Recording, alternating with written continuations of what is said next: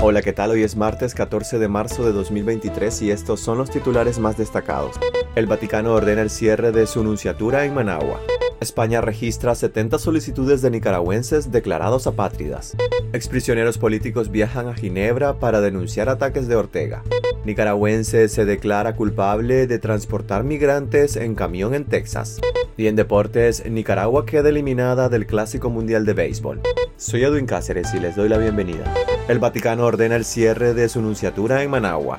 El Vaticano recibió con tristeza la nota verbal en la que la dictadura de Daniel Ortega planteó el viernes por la noche la suspensión de las relaciones diplomáticas entre Nicaragua y la Santa Sede y ordenó el cierre de su nunciatura ubicada en Carretera Sur en Managua. Citando altas fuentes en el Vaticano, la periodista argentina Elisabetta Piqué, corresponsal del diario La Nación en Roma, informó que el Vaticano dio instrucciones al actual encargado de negocios, Monseñor Marcel Diouf, que se encuentra en Managua, de cerrar la nunciatura y dejar el país. La Secretaría para las Relaciones con los Estados del Vaticano recibió en la noche del viernes una nota verbal, es decir, un clásico documento diplomático en el que Nicaragua informó que había decidido cerrar su embajada ante la Santa Sede y pidió al Vaticano hacer lo mismo con su nunciatura en Managua. Como en esa nota verbal no se habló de ruptura de relaciones diplomáticas, formalmente no hay ruptura, dijeron a La Nación fuentes vaticanas, que admitieron que la situación de todos modos es muy delicada y nadie sabe lo que puede pasar en el corto plazo. El Vaticano acusó recibo de la nota verbal enviada el mismo viernes por la noche por Nicaragua, con otra nota verbal en la que con tristeza tomó nota de la comunicación diplomática y giró instrucciones para cerrar la nunciatura. La Santa Sede hasta ahora no se ha pronunciado públicamente. Despacho quinientos cinco ha solicitado a la Sala de Prensa del Vaticano una declaración oficial sobre la suspensión de las relaciones diplomáticas, pero hasta ahora no ha habido respuesta. España registra setenta solicitudes de nicaragüenses declarados apátridas.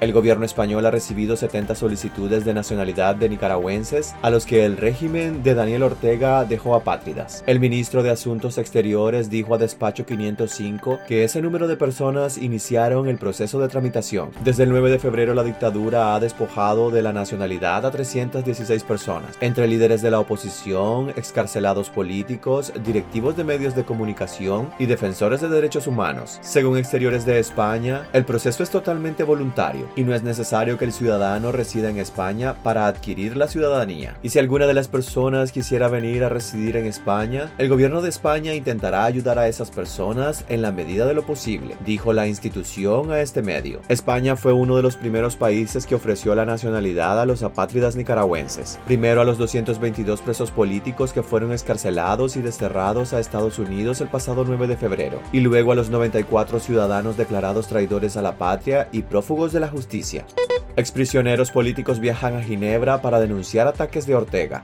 Una representación de los doscientos veintidós presos políticos excarcelados hace un mes viajó este lunes a Ginebra para denunciar ante varios embajadores y diplomáticos de Naciones Unidas los ataques a los derechos humanos del régimen de Nicaragua. Pese a que no tienen pasaporte porque Ortega les despojó de su nacionalidad, cinco de los doscientos veintidós pudieron viajar con un permiso especial que les otorgó el gobierno de Estados Unidos, contó Félix Maradiaga. Él ha sido uno de los cinco que ha viajado, junto con los también ex precandidatos Juan Sebastián Chamorro y Medardo Mairena, y las defensoras de los derechos humanos Yaritza Mairena y Solange Centeno, dos de las treinta y tres presas políticas excarceladas. A través de un comunicado enviado por la Fundación para la Libertad de Nicaragua, creada por Chamorro, la delegación de exprisioneros informó que en Ginebra se reunieron con embajadores y diplomáticos de las delegaciones europeas acreditadas ante la Oficina de Naciones Unidas. La misión permanecerá hasta el próximo dieciocho de marzo y están previstas reuniones con varios organismos de derechos humanos y misiones oficiales.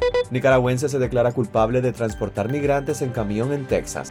El nicaragüense Arlin Antonio Gutiérrez García se declaró culpable de transportar a más de sesenta indocumentados en un camión cubierto con una lona, que les sofocó y causó la muerte de uno de ellos, según informó este lunes el Servicio de Control de Inmigración y Aduanas. Gutiérrez García, de cuarenta y nueve años, se declaró culpable en una corte federal de Texas por los hechos ocurridos el seis de junio de dos mil veintidós. Ese mismo mes, en otro caso, cincuenta y tres migrantes fallecieron tras estar expuestos a altas temperaturas y hacinados dentro de un camión descubierto en San Antonio, Texas. Según documentos judiciales citados por inmigración, el nicaragüense conducía un semirremolque en el que viajaban sesenta y tres migrantes, oriundos de México y Guatemala. El nicaragüense enfrenta una pena máxima de cadena perpetua en una prisión federal y una posible multa de doscientos cincuenta mil dólares.